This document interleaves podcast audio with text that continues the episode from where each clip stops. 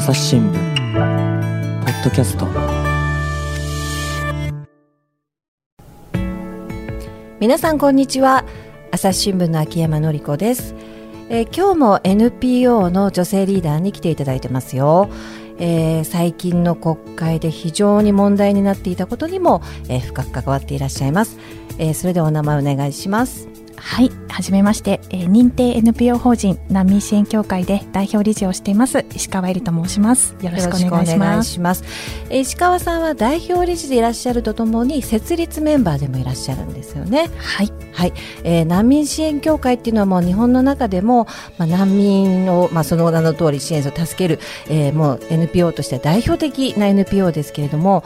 まあ、なかなかね日本人にとってその難民っていうとこうちょっと遠い自分には関係ないって思ってしまう人も多いんじゃないかなと思うんですがちょっとそこら辺の話もあの詳しく聞いていければというふうに思います。えーそもそもでもあの石川さんはなんで難民支援協会を設立させるされることになったんですか？はい、あの99年に設立しました。でその頃はちょうどあの少し前からですね、日本に逃れてきて、まあ助けを求める難民の人たちが100人を超えていて、年間年間ですね、はい。今から考えるとあのずいぶんまだ少ない数だったんですけれどもそれでもやっぱ2桁から3桁になって、はい。でそれでも彼らが認定されずに生活も困難で苦しい思いをしていたということを、まあ、初代代表の言葉を借りると、まあ、見るに見かねて、はい。人として見過ごせない何かこう立ち上げあの支援ができないかということで設立に至りました。あのそれまで石川さんは何をされてたんですか？はい、えー、と98年ぐらいからですねの年末から話が出ていたんですが私その頃はまだ学生をしておりまして、まあ、学生してしながらあの外国人の支援ですとかあの団体に関わっていたんですけれどもやはりああとアムネスティ・インターナショナルというあの人権の、えー、と団体ですね。でボランティアをしてました。でそこにあの多くの難民の人たちが相談に来ていたんですね。でただあのこう結構支援団体もそれぞれの専門性に特化していて例えば弁護士さんは法律相談をするでシェルター提供する団体もあるただあのそういう団体間にも距離があって総合的に対応する団体がなくって私たちがじゃあそういうふうにあの生活面法律面をですねあの包括する形で支援ができないかということであの団体を立ち上げることになりました。そうすると石川さんは最初から特に就職もしないでこの難民支援協会のお仕事一本やり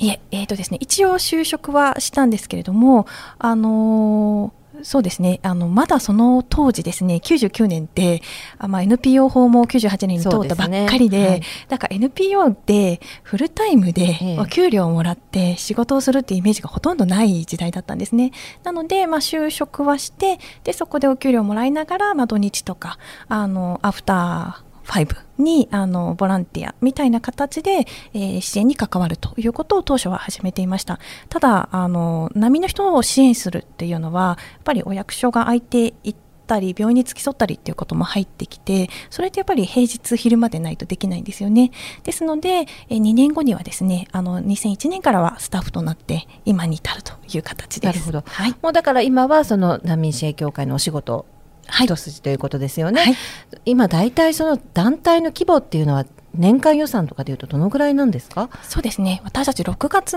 末にあの期が終わるとか年度末なんですけれども今年度は、えー2億円弱のあの収入がある見込みです。でほとんどがですね6割以上が寄付なるほど。で成り立ってまして本当にこう多くの方がですね月々3000円ですとか5000円をくださるっていう方があの1000人以上いらっしゃってそういう方に支えていただいているというところが一番中心的な組織かなと思ってます。なるほど、まあ、そうやってあの多くの人の,、まあ、あのお金に支えられてるっていうお話ですけど、まあ、一方でですねやっぱなかなか日本人にとっては、まあ、島国だということもあるのかもしれませんが難民っていう言葉がピンとこない。そもそも、まあ、私も含めて難民ってななんなのっていうところからちょっと始めたいと思うんですが難民って？はい。はい、え一言で言うと命の危険を感じて逃げてきたっていう人海外から逃げてきたはい。人、で例えばあの独裁政権に対抗してデモに参加した。今のミャンマーなんかまさにそうですよね。でそういう人たちがこう夜中探しに来て連れ去られたりあの銃撃戦で発砲されたりっていうことがありますけれどもそうやって命に関わる人たちがいる。もしくはあの宗教がですね自由に信仰ができない国にいらっしゃったりとかあの性的マイノリティ LGBT の方々でそういったことが認められないという国から逃れてくる方もいらっしゃいます。あの先ほどねその99年ぐらいでその100年間100年になったということですけどそうすると今大体その日本に逃れていらっしゃる方って年間にどのぐらいいらっしゃるんですか？はい。あのコロナ禍で非常に減ってしまったんですが、はい、昨年が約3000人ですね、はい、コロナ禍前の2019年は1万人近い方がそんなに？っていうふうに多分は、まあ、多くの人が驚くと思うんですけどじゃあ日本にも難民の方っていうのはいらっしゃるわけですね。そうですね。あのちょっと古い話ですとあのデパートの地下にモロゾフってあると思うんですが、はい、あのモロゾフさんはそうなんです、うん、あのロシア革命を逃れてロシア革命はまた古いです、ね、また古いです。すいません。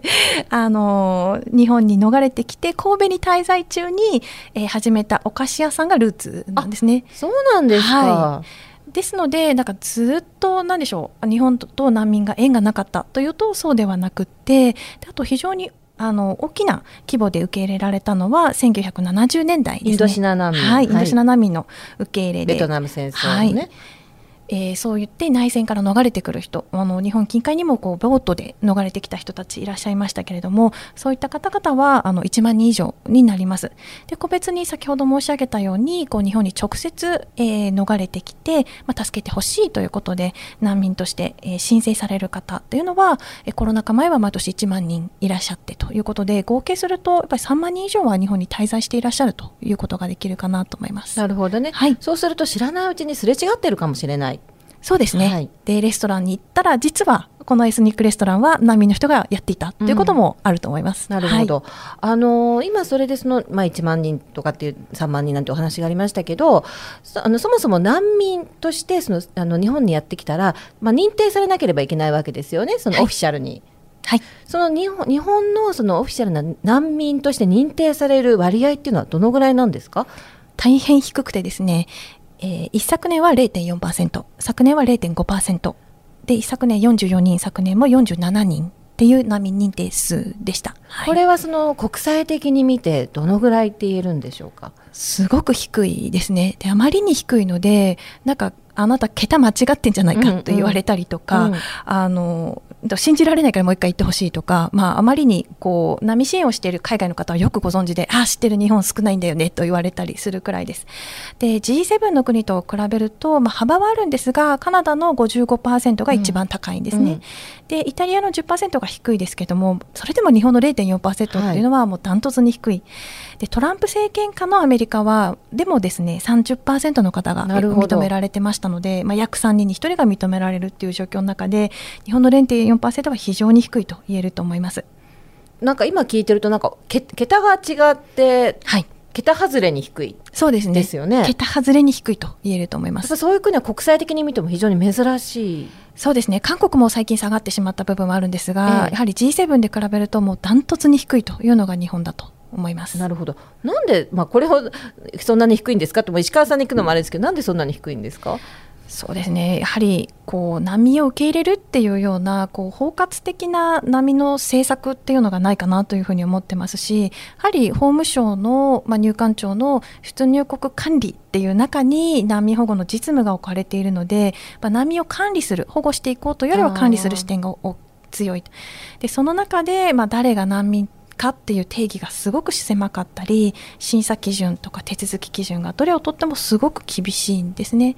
で例えば難民の定義っていうのが国際基準と違って狭められているってことも。そうなんですか？そうなんです。国際基準ではそのえーまあ、生命身体の危機に加えてですね日本は生命身体の危機のみと基本的にしているんですが、はい、それに加えてあの深刻な人権侵害だったり差別っていうのをこう波の定義の中に入れているんですが日本はその後者の2つは入っていないんですね。であとはやはり審査の中でも例えばあの自分が、えー、きっちり言うことができるか不安だから弁護士さんに代理人に来てほしいというものが認められなかったりですとか、はい、で、えー、審査がですね録音されていない録画されていないっていうのも諸外国と比べてあの厳しいところですね。なるほどあのこの国会でね非常にその難民関係の法律入管法がまあ非常にあの取り沙汰されて、まあ、結局のところこの国会では見送られましたけれども、はい、まあ、入管法も非常にあの難民に関係する法律なわけですよね。これはあの石川さんたちも相当いろいろあの活動なさっていたと思いますけれども石川さんたちから見てこの入管法というのは、えー、何が問題なんでしょうか？はいあの難民申請がですね、えーまあ、1回目申請してダメだともうあの2回目3回目とあのせざるを得ないという方いらっしゃるんですがこれねあの、はい、素朴な疑問なんですけど1回目にだめでも2回目3回目って認められるっていうことはあるんですか？あるんです。それもまたなんかちょっと不思議な感じなんですけど、はい、うん、あのそうなんですね。で裁判を経て裁判で認定されたのであの認定されあのその後認定されるっていう方もいらっしゃいますし裁判の判決経て認定されるという方もいらっしゃいますしあとやはり去年の難民申請の、えーと、平均審査期間が、えー、52か月、はい、4年4か月。そんなにかかるそうなんです。あのかなり伸びました去年は。私たちもちょっと驚いてるぐらい伸びているんですけれども。そうするとその間、はい、皆さんどうどうやって生活してるんそれが大変課題でですね、うん、そのあたりがこう包括的にですね、えー、あのセーフティーネットがあるというわけでは全くなくて入国直後にホームレスになってしまうという方がいらっしゃったりあの手続きと手続きの合間でですねあの家がない食べるものも非常に苦しい働いてもいけない国民健康保険にも加入できないという状況になってしまうという方もいらっしゃいます。なるほど、はい。まあ、ちょっとそこら辺も、まあ、本当に問題はあるんだけどちょっととりあえず入管法のことから話を伺うことにして、はい、まあ、そうやってその難民申請を2回、3回とっていうところでしたよね。はい、はいであのそうなんです、えー、2回目で認定されたという方もいらっしゃいますしあの3回目を申請している間に、まあ、あのちょっとややこしいんですが裁判も同時に進行していて裁判の方で認定されたという方もいらっしゃいます。えーですが、そういう3回目になったらですね、えー、送還を可能にしたいというのがあの政府の方の入管法の法案だったんですね。今度の入管法の改正で、はい、えー、難民申請を3回目の時に申請中なのに、えー、強制送還することが可能になる。はい、なるほど。これななんでそんなことをそのただでさえ認定率が低い日本なのにさらに低くななっちゃうような感じがするんですけれども。そうですね、はい、あの政府としては、まあ、えー、一度不認定にしたらですね、はい、あの同じ結果が、まあ、推測されるというところだと思うんですけれども、えーはい、であと、まあ、そうやって、まあ、波申請をしたら、えー、送還されないという、えー、今法律になっているので、はい、そこを変えないとあの帰れないという人が、まあ、乱用する恐れがあるということだったんですがあの乱用に対応する必要は分かるんですけれどもそもそも難民がこれだけ厳しいので、はい、難民認定制度が改善してほしいという思いがあってそちらを先行させていただきたいという思いはあったんですが、えー、政府としてはまず3回目にダメだったら送還しますという条項が入ってきた。はい、でそこがですね、まあ、非常に私たちも危機感を持って、えー、あの懸念を表明していたというところですね。なるほど、まあ、そうすると、まあ、今回ね反対運動なんかも盛り上がってましたし、まあ、それでとりあえずその、えー、法案見送りということになりましたけれども、まあ、その大きなきっかけとなったことの一つがあのスリランから来ていた女性が、まあ、入管施設で亡くなるという、まあ、非常に痛ましい、まあ、事故がありましたよね、まあ、事件というか事故がありましたよね。でも彼女は難民ではなかったわけですよね。そうですね。一般論になってしまうんですが、はい、やっぱりそもそも難民か難民じゃないかって、はい、私もさっき言ったように定義から審査基準から手続き基準から満たした上ででないといけないと思っているので、はい、なかなか難民かだったかどうかって簡単には言えないかなとは思っているんですね。ではい。でそのやっぱり入管施設っていうのは、まあ、彼女の事件だけじゃなくてこれまでにもまあいろんな問題が起きてるわけですよね。はい、例えばどんなことがそうですね。あの非常にこうあの毎年人1名以上ですね収容施設の中で命を落とすという方がいらっしゃってで餓死された方ですとか、まあ、素人目にもこうそこで医療につながらなかったんだろうかと緊急医療が施されなかったんだろうかというような方もいらっしゃって収容施設の中の状況というのも非常に懸念されます。ただそもそもま人の身柄を拘束するというところなのでやっぱり適正な手続きを経て収容というものがあるべきだと思っていて収容するっていうそのこと自体に課題があるというふうに思っているんですね。で収容は無期限になってまして、はい、無期限、無期限です。5年以上とか6年以上で今長い方で8年以上という方がいらっしゃると聞いています。でもだってね命からがらまあ日本に逃れてきて、はい、それで日本でその入管施設に入れられてしまってでその期限もなくてじゃあいつ出られるかもわからなくて。自由の自由を奪われてしまうわけですよね。はい、そこが本当に本人のこう精神的にも追い詰めてしまうっていうところがありましてやっぱりいつ出られるかわからないっていうことがこう人をこれだけ追い詰めてしまうんだということも実感しますしやはりあの以前はま1年ぐらい収容されるとあの放免される、まあ、それも仮放免っていう形であの生活支援とかにはつながらないんですが、えー、あのそれでもですね1年ぐらいだとこう褒めされるっていうような実務があったんですけれども2018年にですねあの送還の見込みが立たなくてもあのよほど具合が悪くない限り収容を継続するで総監に勤めるっていう、えー、内部指令が出ましてでそれによって一層こう収容が長期化していくということになったんですね。でこれで本当にあの2年以上収容されるですとか3年以上収容されるという方が珍しく亡くなってしまったということがあります。ただコロナ禍でさすがに、えー、収容こうでの中で施設の中で3密を作るのは良くないということもあってあの仮放免していきましょう放免していきましょうっていう流れはあったんですけれどもじゃあ誰を放免するのかどういう条件で放免するのかっていうのがこう収容施設の内部で決められているので外に見えないですしなかなか決まったルールみたいなのが透明化、そうですね。されてない、はい、はい透明性がないと開かれてないという中で収容される人放免される人というのが決まってきたというところかと思ってます。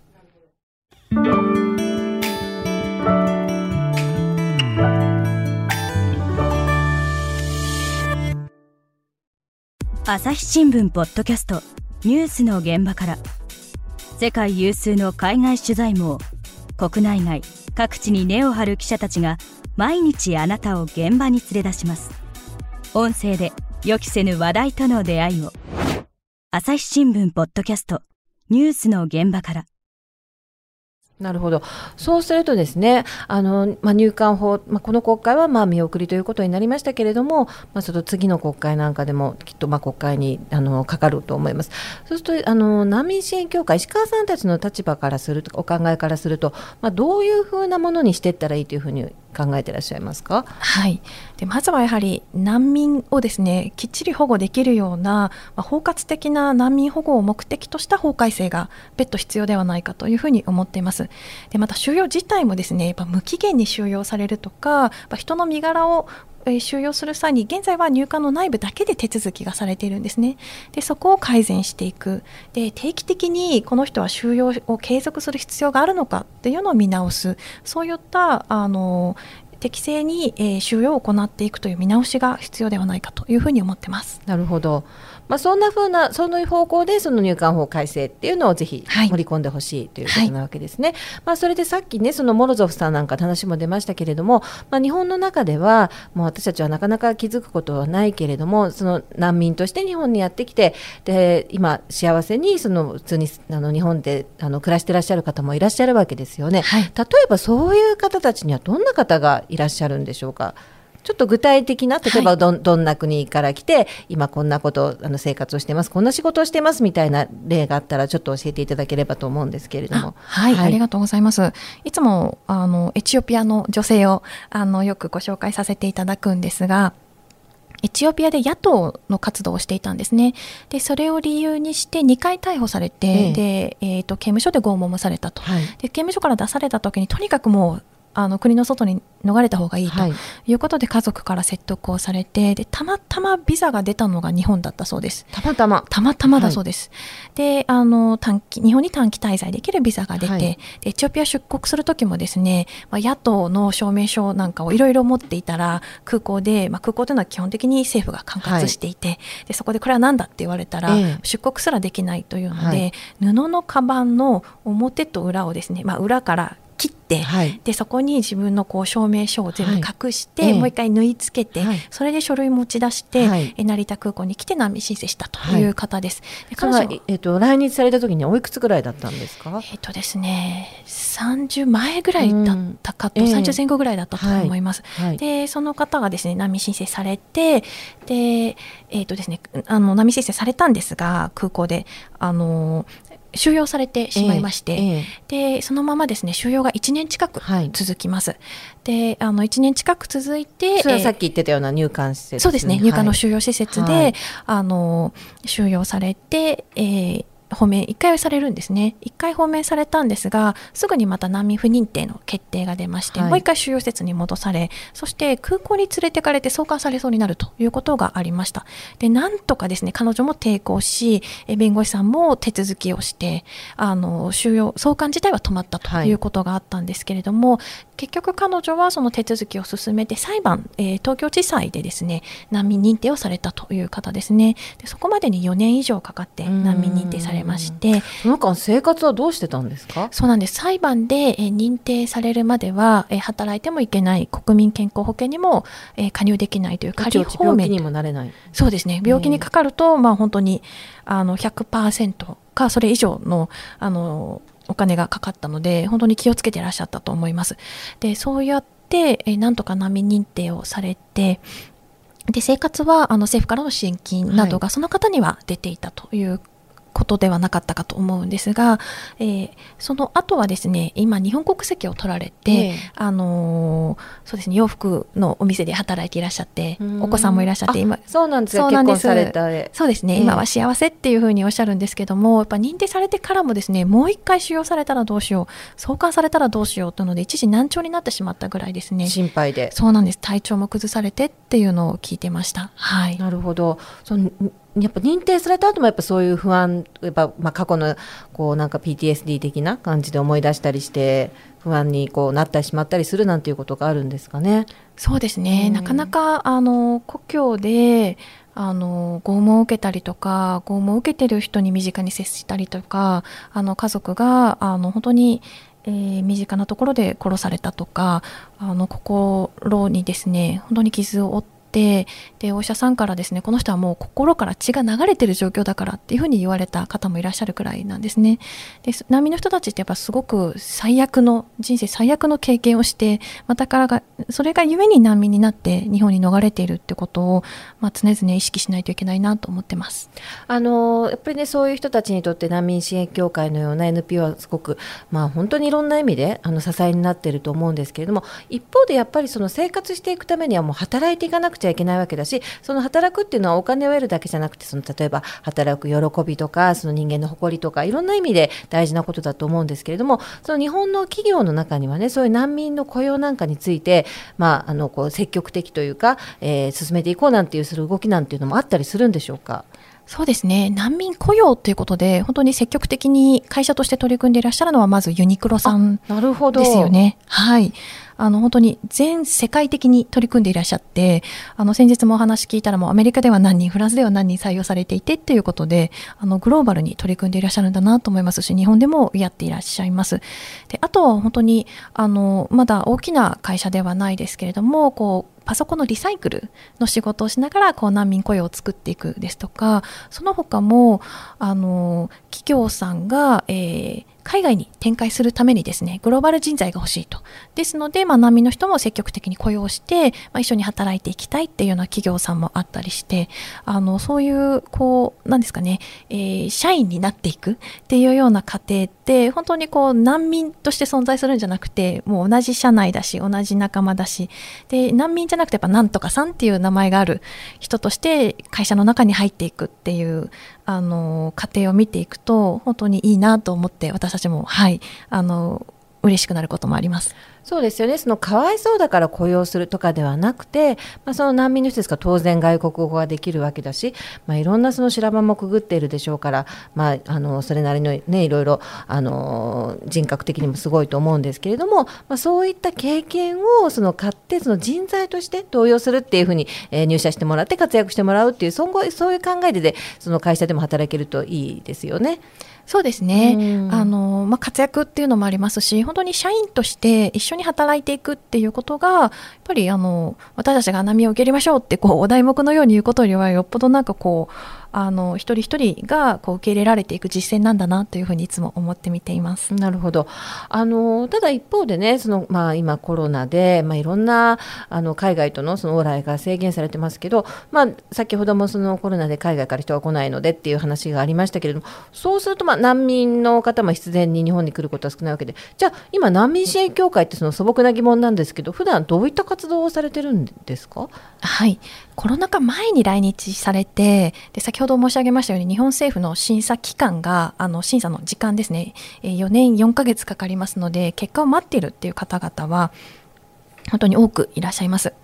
でそういう、えー、審査の結果を待っているという方々に支援をしていて、まあ、具体的にはあの、まあ、コロナ禍前と後で本当に悪い意味で状況が変わらないという方もいらっしゃるんですね。コロナ禍前から難民として認定されず、仮放免という状況で働くことも、あの、健康保険もなかったってい。うような方は、はい、あのずっと困窮している状況にありますし、まあ、その審査手続きが進む過程で、えー、そういうなんですかね就労許可を失ってしまった人とか、まあ、コロナ先コロナ禍でさらに頼る先もなくなってしまったとか、まあ、友人の家にあのいさせてもらったんだけど友人がコロナで失業しても家をあの維持することができないですとか助けてくれていた教会とかモスクなどがコロナで閉鎖されてしまってあの支援を求めることができないとかそういうさまざまな相談が来ていまして、まあ、生活面での支援だったり法的手続きに関する支援だったりあとはやはり失業ですとか転職の相談も多く来ているところでしてそういったものをですねあの一人一人のこう相談を受けながら支援につなげていっているというような状況ですね。なるほど、はいあのまあ、冒頭にもあの申し上げましたようになかなか我々その難民っていうとまあ、自分には関係ない話、まあ、遠い話ってあの思ってしまいがちなんですけれどもその普段の暮らしで何かじゃあ今日話を聞いて何かしたいなんか自分にもできることがないかっていうふうに思った場合どういったことをすればいいんでしょう？そうですね。やっぱり知ること知らせていっていただくことというのがすごく大切だと思ってるんですね。で遠い国で起きてるこう自分の切り離された世界の話ではなくて、えーはい、まさにこの地続きの日本で起きている私たちの社会の中にある問題だというふうに考えてます。で入管法改正に関連してツイッターのキャンペーンをしまして、はい、でハッシュタグをつけて難民の送還ではなく保護をっていうキャンペーンをしまして、はい、で2万4千人以上の方に、うん、あの方というか、まあ、2万4000人以上にいいねをいただいて、はい、8500回以上リツイートをしていただいたんですね。でやっぱり多くの人が関心を示して、まあ、アクションをしてくださったでその中にはやっぱこれは彼らの問題じゃなくて私たちの問題だと思うというような声もあってすごく励まされました。であの波の人たちは私たちだけがつながってるんじゃなくてもう地域社会の中で例えばさっき言ったように社員としてだったりあの小学校に行っていたりあの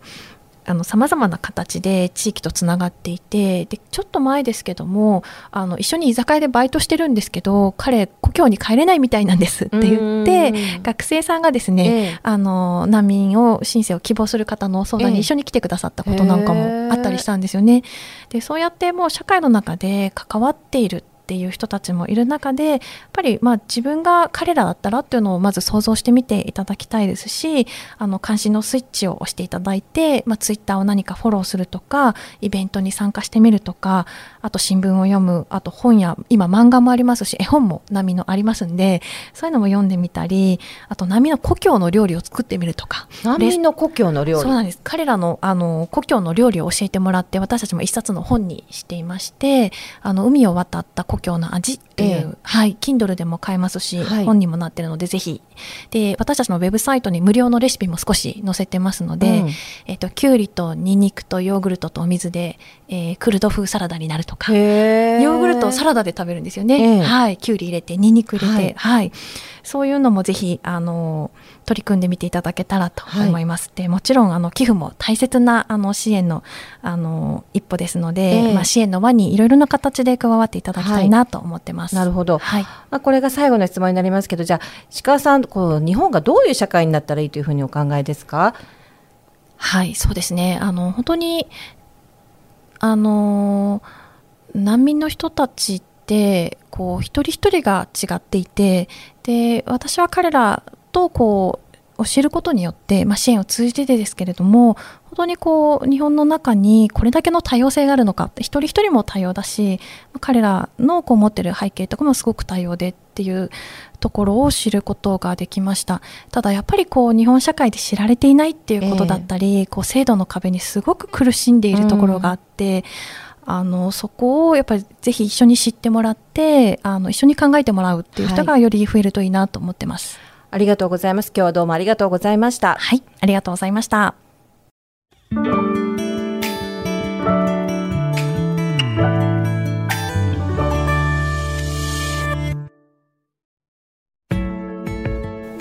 はい、えーここで石川さんからお知らせがありますはい、ありがとうございます。え先ほどぜひ知って一緒に考えてほしいというふうに申し上げましたが、その知るための、え2つご紹介させていただきます。えー6月20日は、えー世界難民の日になります。えーこの日に私たちは、えー事務所から中継をしまして、あの6月20日はなんで世界難民の日すみません。ちょっとすぐ思い出せないんですが、難民に関わる、えーアフリカの条約ができた日だったのではないかと。はい、ぜひそこもウェブサイトに、すいません、はい載せておいてください、ね、載せきます。申し訳ありません。はい。で、こちらで、えー事務所からですね、えー支援の現場をご紹介する、えーイベントをしますので、あの、YouTube、Facebook から、あの、ぜひご参加いただければと思います。でもう一つは、えー日本のこう複雑さをですね、伝えていくという、えー日本複雑機構というウェブマガジンですね。を、えー発行しておりまして、6月15日に、あの、新しい記事が、えー出る予定です。ぜひこちらもお読みいただければと思います。はい今日はどうもありがとうございます、はい、ありがとうございましたこ。の日本複雑機構ってですねあの非常に良くて私なんかもあの記事のネタ元にしたことがあったりします。というわけで、えー本当に難民遠い話のようで遠い話じゃないということを皆さんもあのぜひ、えー考えていただければと思います。朝日新聞ポッドキャスト朝日新聞の秋山紀子がお送りしました。また聞いてくださいね。この番組へのご意見ご感想をメールで募集しています。ポッドキャストアット朝日ドットコム。Podcast アットマーク朝日ドットコムまでメールでお寄せください。ツイッターでも番組情報を随時紹介しています。アットマーク朝日ポッドキャスト。朝日新聞ポッドキャストで検索してみてください。